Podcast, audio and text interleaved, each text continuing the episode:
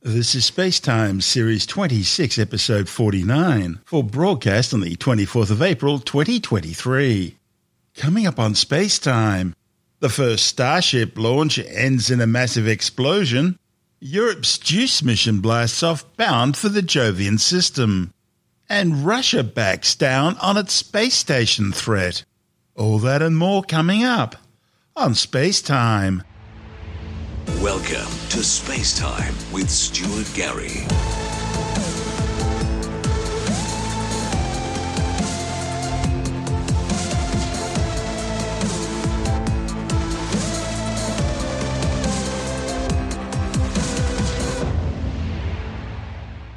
The world's largest and most powerful rocket has exploded in midair in the skies above Texas during its maiden test flight. SpaceX's massive 120 metre tall Starship thundered off its launch pad, blasting off with twice the power of NASA's new Artemis SLS moon rocket. 10, 9, 8, 7, 6, 5, 3,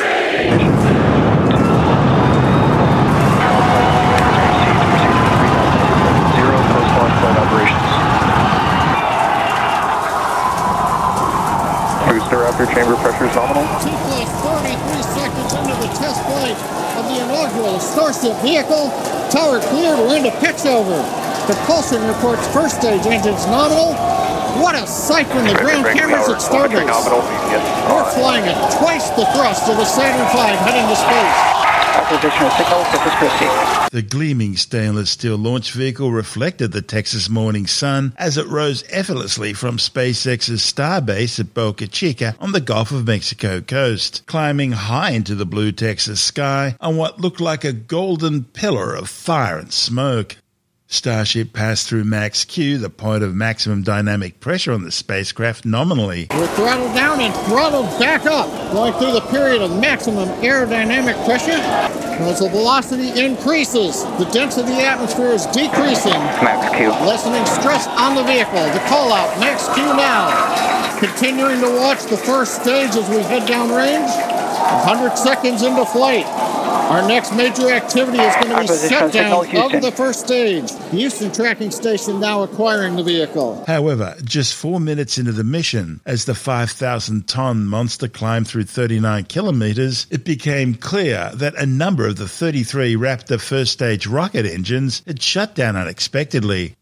The flight plan called for the booster stage to peel away from the Starship upper stage following main engine cutoff for MECO and stage separation.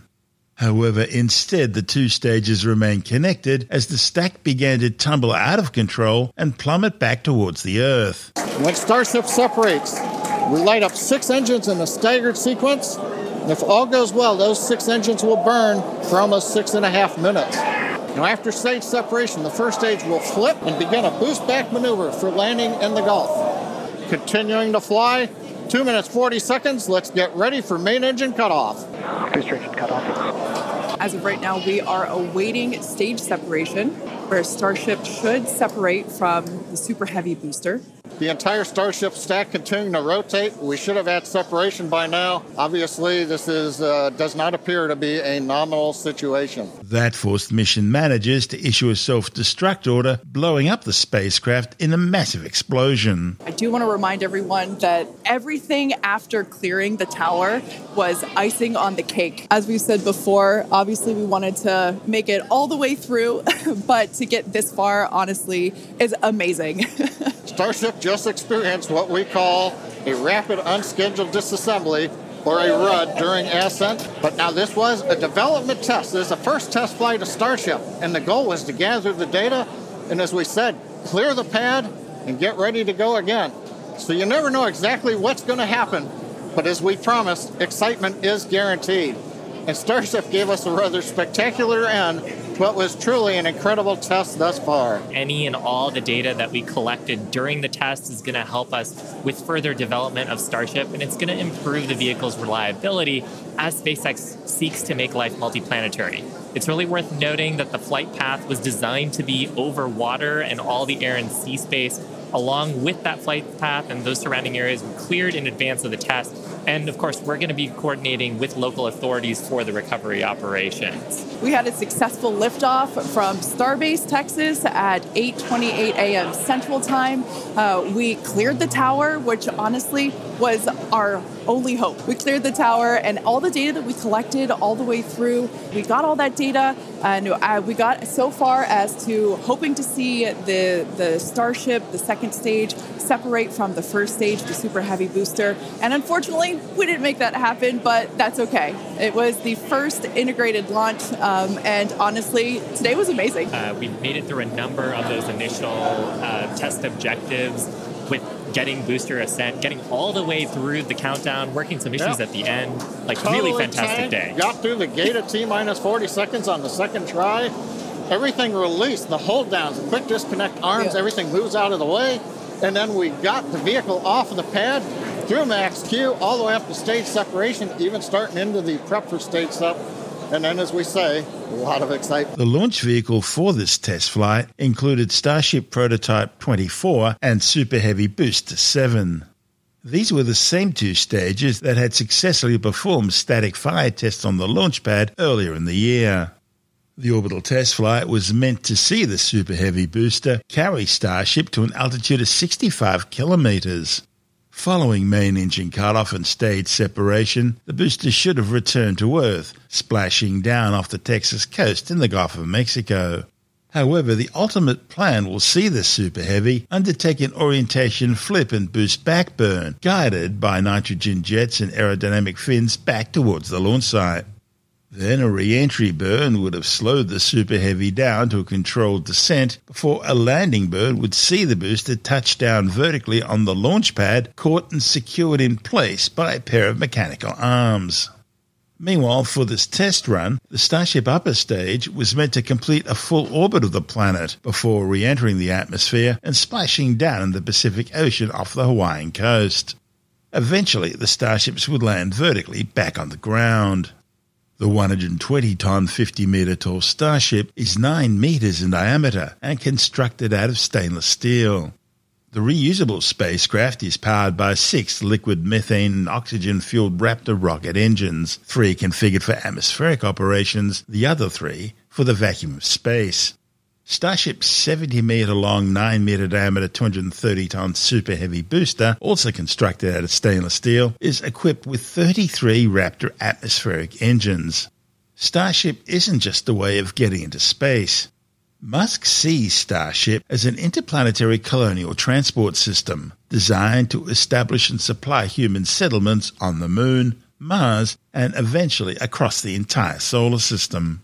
Starship is fully equipped with a belly heat shield, its own retractable vertical landing gear, and it can be refueled in space using unmanned versions of Starship. Another version would be equipped with a large payload bay designed for the deployment of satellites. Further in the future, Starship could also be used for point to point flights around the Earth, allowing you to reach any destination in under 90 minutes. The entire system is designed to be fully reusable. Starship's first mission for NASA will be to provide the Starship Human Landing System, or HLS. It's a reusable shuttle for NASA to transport people and up to 100 tons of cargo between the lunar surface and orbiting Orion capsules, and later the Lunar Gateway Space Station. SpaceX also plans on eventually using Starship to replace the company's existing Dragon spacecraft, as well as its Falcon 9 and Falcon Heavy launch systems. SpaceX boss Elon Musk says investigations are already underway to determine what went wrong with this first test flight, and he expects a quick turnaround with preparations already underway for another launch attempt. This is Space Time. Still to come. Europe's JUICE mission blasts off bound for the Jovian system, and Russia backs down on its threat to leave the International Space Station. All that and more still to come on Space Time.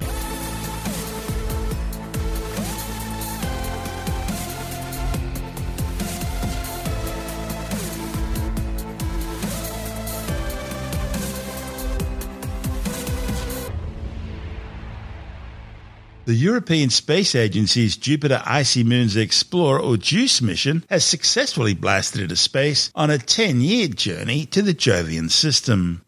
When it arrives in 2031, JUICE will study the gas giant, focusing on its three big icy moons, Europa, Callisto, and Ganymede, each of which are thought to contain more water than all the Earth's oceans combined. The mission will determine whether these icy moons are capable of hosting extraterrestrial life in their vast subsurface oceans. The 6,070 kilogram spacecraft was launched aboard an Ariane 5 rocket from the European Space Agency's Kourou spaceport in French Guiana. A launch attempt the previous day had been called off due to the risk of lightning. 6, 5, 4, 3, 2, 1, top. Allumage Vulcain. Allumage AP, décollage. La propulsion est nominale. In Kourou, there are many places from which to uh, to watch these launches. Raphael, it, it's an amazing uh, sensation for you as well, I'm sure. Yeah, even with the clouds, it's just. La trajectoire est nominale, tous les paramètres bord sont nominaux. It's really, really always impressive and it's an emotion to, to see it. This was the second last launch for the Ariane 5 before its replacement, the next generation Ariane 6, takes over. Half an hour after liftoff, at an altitude of 1500 kilometers, the probe separated from its launch vehicle and began its journey into deep space. JUICE will take a long and winding path to reach the solar system's largest planet, which is some 628 million kilometers from Earth. It'll use several gravitational assists along the way. The first by doing a flyby of the Earth and the Moon, then by slingshotting around Venus in 2025, before swinging past the Earth again in 2029. The 1.6 billion euro mission marks the first time that Europe has sent a spacecraft into the outer solar system beyond Mars. When the probe finally enters Jovian orbit in 2031, its 10 scientific instruments will analyze the solar system's king of planets, as well as its three largest moons, Callisto, Europa, and Ganymede. The three ice moons, together with the volcanic inner moon Io, were first discovered by astronomer Galileo Galilei more than 400 years ago, but they were long ignored as potential candidates for hosting life. However, the discovery of huge oceans of liquid water, the main ingredient for life as we know it, kilometers beneath their icy crusts, has made Ganymede and Europa prime candidates to potentially host life in our celestial backyard. In 2034, JUICE will slide into orbit around Ganymede, the first time a spacecraft has done so around a moon other than the Earth's.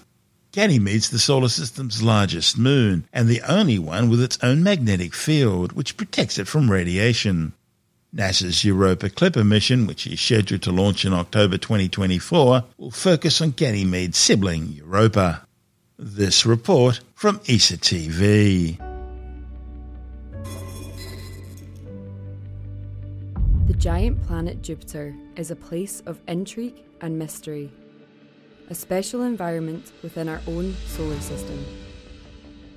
When Galileo first raised his telescope to the planet, he discovered four moons Io, Europa, Ganymede, and Callisto. Early space probes raised more questions than answers about this fascinating gas giant planet and its intriguing moons. Now, those answers are within our grasp. The Jupiter Icy Moons Explorer JUICE.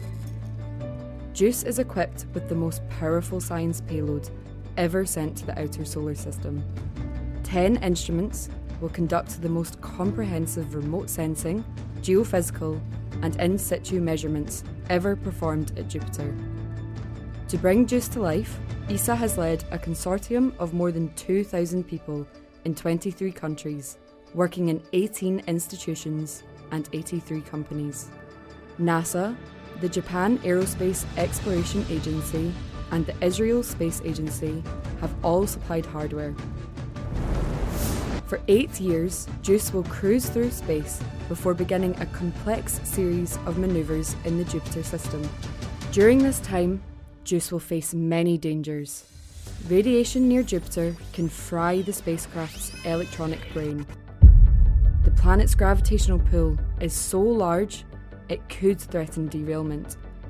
Nevertheless, ESA's expert spacecraft operators will guide JUICE through 35 flybys of Europa, Ganymede, and Callisto before orbiting Ganymede. But the dangers will be worth it for the science that JUICE will uncover. Europa and Ganymede are thought to contain subsurface oceans that could hold more water than Earth's oceans. JUICE will explore these moons to study whether life could arise in different environments across the cosmos. JUICE will also study Jupiter's complex weather, chemistry, and climate in detail. It will turn Jupiter into a standard reference for us to compare against other gas giant planets throughout the cosmos. This is space time. Still to come. Russia backs down on its threat to leave the International Space Station, and later in the science report, a new study shows the cost of transition to renewable energies will cost Australia trillions of dollars. All that and more still to come on Space Time.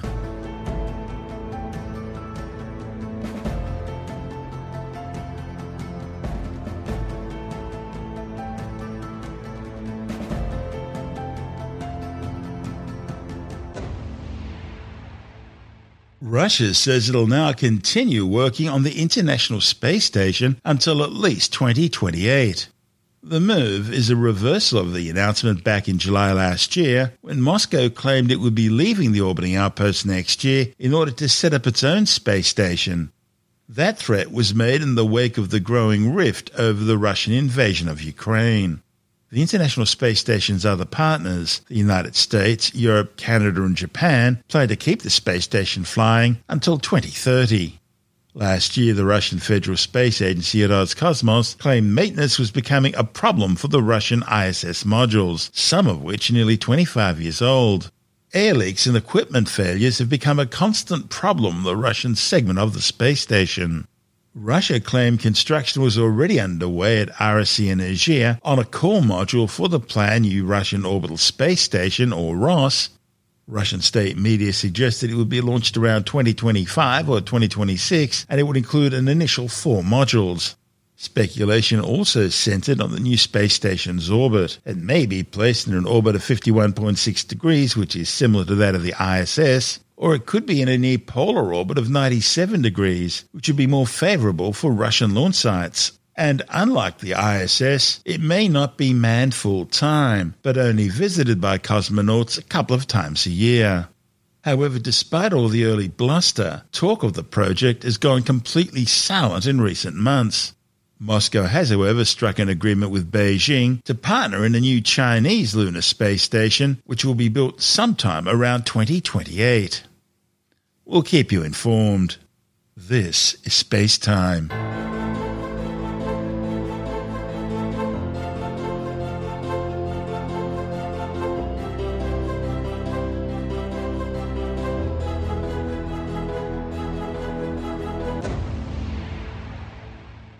And time now to take a brief look at some of the other stories making news in science this week with a science report. A new study warns that the cost of transition to renewable energy will cost Australians not millions or billions, but trillions of dollars. The dramatic increase in cost was forecast in a new study by top research institutions, including the universities of Melbourne, Queensland, and Princeton in the United States. It follows on from a 2017 CSIRO report which warned that transition to renewables would cost Australian taxpayers at least a trillion dollars. The new study found Australia's biggest power grid on the east coast would need to be tripled in size within eight years. That's if we hope to achieve carbon neutrality by 2050. The new research also found the amount of gas fired generation capacity would need to be doubled in size in order to keep the lights on. The authors say to achieve the targets, there would need to be a far more rapid rollout of renewable energy, transmission lines, storage facilities such as batteries, electric vehicles, and heat pumps in homes and businesses. One of the study's authors, Professor Michael Brear, director of the Melbourne Energy Institute at the University of Melbourne, says the scale of the job ahead defied easy comprehension. Brear says gas fired electricity will play a limited but crucial role in keeping the power system stable while the transition to renewable energy goes on. A new report claims now might be the time to start mandating masks in healthcare settings. Healthcare experts writing in the journal Annals of Internal Medicine say the burden of SARS CoV 2 has been mitigated by testing, population level immunity, less virulence of current variants, and widespread availability of vaccines and treatments. The report says the time has come to manage COVID 19 in the same way as other endemic respiratory viruses, using correct and consistent application of standard and transmission based precautions. These include healthcare personnel's ongoing use of masks and eye protection when engaging in activities that generate splashes or sprays in the face, regardless of patient symptoms, and the masking of patients when symptoms are present. Almost 6.9 million people have now been killed by the COVID 19 coronavirus since it was first detected near Wuhan's Institute of Virology around September 2019. The World Health Organization estimates the true death toll is likely to be around 16 million, with some 686 million confirmed cases globally. Meanwhile, a new study claims COVID 19 infection is associated with a higher risk of developing diabetes. The findings, reported in the Journal of the American Medical Association, are based on research involving a cohort of over 600,000 people. Scientists used COVID 19 surveillance studies in Canada to compare rates of previously healthy people being diagnosed with diabetes among those who both had and hadn't tested positive for COVID 19. They say the rate of new diabetes diagnoses was 672.2 per 100,000 people for those exposed to COVID 19, as opposed to 508.7 people per 100,000 for those who hadn't been exposed. The authors calculated about a 3 to 5% excess burden of diabetes at a population level that could have been influenced by COVID 19. And while we're on the subject, a new study has shown that even longer, higher doses of ivermectin will still be useless in treating COVID 19, regardless of what the conspiracy theorists tell you. The findings, reported in the Journal of the American Medical Association, are the latest in a long line of clinical trials showing that ivermectin, which is best used as a horse dewormer, does not affect COVID 19. Tim Mendham from Australian Skeptics says it's the latest in a string of scientific research, all showing the same conclusion. Ivermectin is a treatment for parasites. And initially, it was a treatment for parasites in horses, mainly worms. But it also has a use with humans. We can use it to treat infestations, right? You're talking about things that are not nice on you. Head lice, scabies, lymphatic filariasis, sorry, I can't even pronounce that. Are various things that can be treated on humans with ivermectin. Fair enough. But it's nothing to indicate that it can treat viruses. And that's what COVID is, a virus. So it's infestations and parasites and things, not a virus. There have been various tests done to suggest, certainly since COVID appeared, that it could be used used to treat COVID. And the initial tests to prove it were extremely shonky and dodgy and used evidence that might not have even ever been uh, found or might have been created evidence, if you like. Um, and then it's gone on and on and on, being promoted. And people have done tests and said, oh, how many times have got to do these tests? But it's still being promoted, especially by the anti-vaccine people, including you know, politicians in Australia and all over the place, claiming that ivermectin has worked. So people say, okay, let's see if it's worked. And they've done various tests, and um, lot of the tests are of small bunches of people, etc. Well, this was a big test done fairly recently, reported only, I think, in February in the Journal of American Medical Association, which did a study of about, I think it was 1,200 people, decent sized test who had COVID, right, during February 22 to July 22. And what they did was they studied them and they gave a certain number ivermectin treatment and a certain number placebos. And what they found was that looking at uh, hospitalisation, medical emergency department care, or death, and that came up to 5.7 of the people with ivermectin and 6% of the people with placebo. So basically no difference between the people taking ivermectin and the people taking nothing, right? Or a placebo, a sugar pill, whatever. They found that the median time for the sustained recovery, how long it would take you to get over it, was 11 days for the people in the ivermectin group and 11 days in the placebo group. So absolutely no evidence that it, it takes COVID away faster. But they didn't have worms anymore. Maybe they didn't.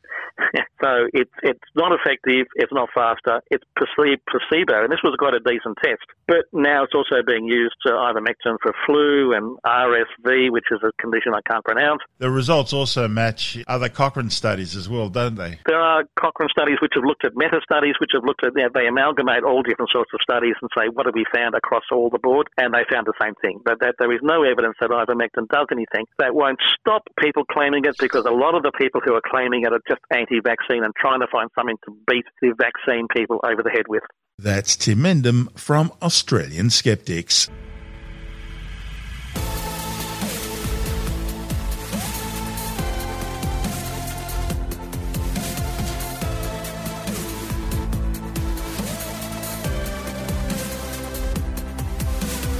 And that's the show for now. Spacetime is available every Monday, Wednesday, and Friday through Apple Podcasts, iTunes, Stitcher, Google Podcast, Pocket Casts, Spotify, Acast, Amazon Music, Bitesz.com, SoundCloud, YouTube, your favorite podcast download provider, and from spacetimewithstuartgary.com. Spacetime's also broadcast through the National Science Foundation on Science Zone Radio and on both iHeartRadio and TuneIn Radio and you can help to support our show by visiting the Spacetime store for a range of promotional merchandising goodies. Or by becoming a Spacetime patron, which gives you access to triple episode commercial free versions of the show, as well as lots of bonus audio content which doesn't go to air, access to our exclusive Facebook group, and other rewards. Just go to spacetimewithstuartgary.com for full details. And if you want more space time, please check out our blog where you'll find all the stuff we couldn't fit in the show, as well as heaps of images, news stories, loads of videos, and things on the web I find interesting or amusing. Just go to spacetimewithstuartgary.tumblr.com. That's all one word, and that's Tumblr without the E. You can also follow us through at Stuart Gary on Twitter, at Spacetime with Stuart Gary on Instagram, through our Spacetime YouTube channel. And on Facebook, just go to facebook.com forward slash spacetime with Stuart Gary. And Spacetime is brought to you in collaboration with Australian Sky and Telescope magazine, your window on the universe. You've been listening to Spacetime with Stuart Gary. This has been another quality podcast production from Bitesz.com.